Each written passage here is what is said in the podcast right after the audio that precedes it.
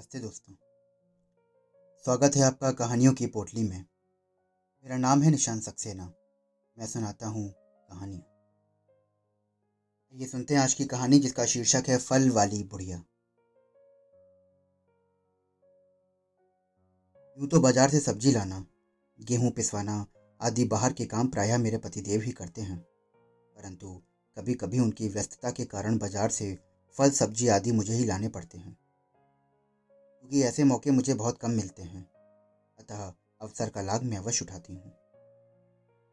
ऐसे मेरा मानना है कि फल, सब्ज़ियाँ आदि पर विक्रय मूल्य अंकित ना होने के कारण दुकानदारों की चांदी होती है। और मेरा मानना था कि वो लोग खरीदारों से मनमानी कीमत वसूलते हैं।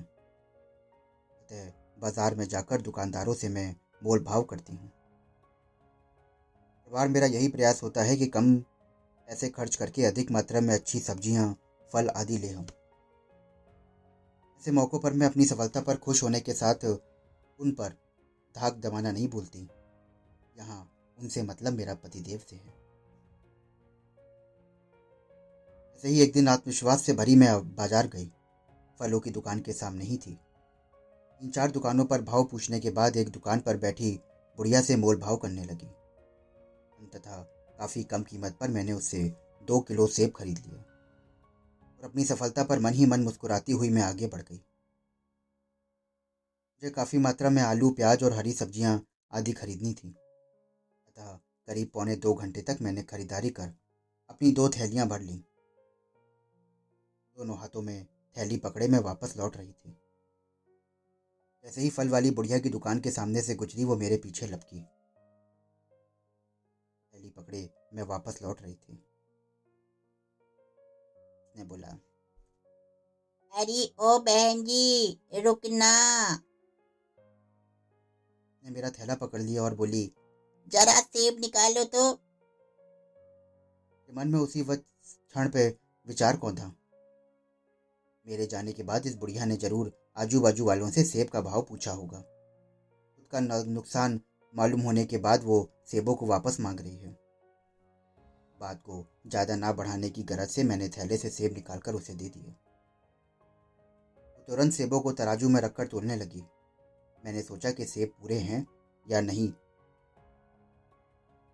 शायद वो इतमान कर लेना चाहती हैं। और अब वो सेब रख लेगी और मेरे रुपए वापस करके सेब उस भाव में नहीं बेचने की बात कहेगी। सेब तौल में कम हो रहे थे। हम दोनों एक दूसरे को देख रहे थे। परंतु एक तरफ़ जहाँ मेरी आँखों में सेब कम होने का आश्चर्य था, वहीं उसके चेहरे पर खुशी नाच रही थी। सेब कम कैसे हुए? क्योंकि तो मैंने आँखों के सामने उन्हें तोलवा कर पॉलीथीन में बैग में बाँध कर अपने झोले में रखा था। मुझे बड़ा आश्चर्य हो रहा था। मैंने देखा कि उस बुढ़िया ने तीन सेब तराजू में और डालकर दो किलो तेल में पूरे कर दिए।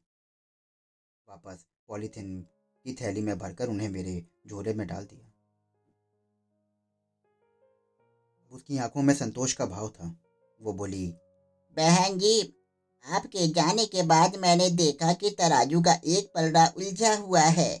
तभी मैंने जान लिया था कि सेब तोल में कम होंगे। उसकी बात समझ में आते ही मेरे मन में अजीब सी भावना उत्पन्न हो गई। मुझे अपनी सारी पढ़ाई लिखाई उस अनपढ़ बुढ़िया के सामने व्यर्थ लगने लगी। वाली उस बुढ़िया ने आसमान की ओर देखकर कहा पूरे पैसे लेकर मैं कम सौदा तोलूँगी तो खुदा मुझे माफ़ नहीं करेगा। बुढ़िया की ईमानदारी के आगे मैं नतमस्तक हो गई। उसके व्यवहार ने मेरे दिल को गहराइयों तक छू लिया। तो दोस्तों अभी आप सुन रहे थे कहानी फल वाली बुढ़िया। आशा करता हूँ कि आपको ये कहानी बेहद पसंद आई होगी। अगर आप ऐसी ही कहानियाँ सुनना चाहते हैं तो मेरे चैनल को फॉलो करिए, सब्सक्राइब करिए। और हमारी ये कहानियाँ आपको कैसी लग रही हैं, हमें ज़रूर बताएँ। हमसे जुड़ने के लिए हमारे डिस्क्रिप्शन बॉक्स में इंस्टा आईडी और मेल आईडी दी हुई है। इंतज़ार रहेगा आपकी का फिर मिलता हूँ आपसे नई कहानी के साथ।